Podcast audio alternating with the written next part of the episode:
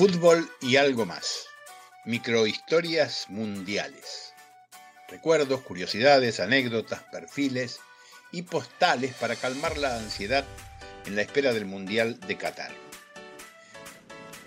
Después de Rusia 2018, cuando Jorge Sampaoli dejó de ser el director técnico argentino, se rumoreó la posibilidad de que se contratara a un director técnico extranjero. Concretamente se hablaba de Pep Guardiola pensando en Qatar.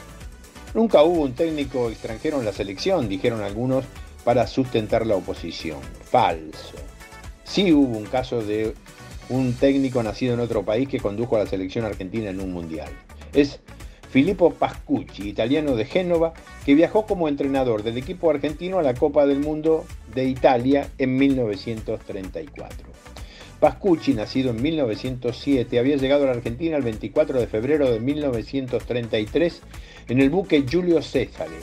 Fue técnico y preparador físico, primero en Sportivo Barracas y estudiantil porteño.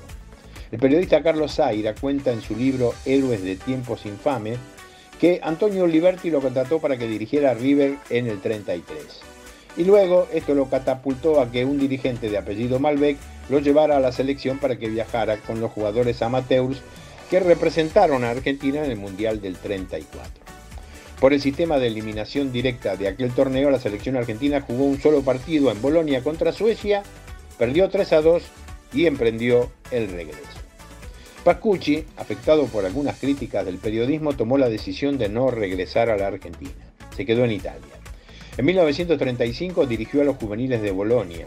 En la temporada siguiente condujo al San Remese y más tarde al Liguria como entrenador y preparador físico. Por último, dirigió a varios equipos menores hasta que murió el 18 de diciembre de 1966 a raíz de un paro cardíaco. En ese momento estaba dirigiendo a un equipo de waterpolo de Pro Reco. También condujeron a la selección argentina, aunque no en mundiales, otros dos extranjeros, el español José Lago Millán y el italiano, el ítalo-argentino Renato Cesarini.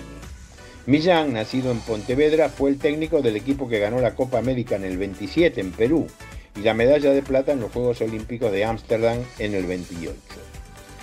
Décadas más tarde, Renato Cesarini, que había nacido el 11 de abril de 1906 en Senigalia, tuvo un breve paso por la selección nacional en una época de convulsión en la que hubo ocho técnicos en pocos años, entre el 66 y el 70. Renato Cesarini había sido, junto a Carlos Peuchele, uno de los creadores de la máquina. El Lago Millán y Cesarini tienen lo suyo, pero el único extranjero que dirigió a la selección argentina, como quedó dicho, fue Filippo Pascucci.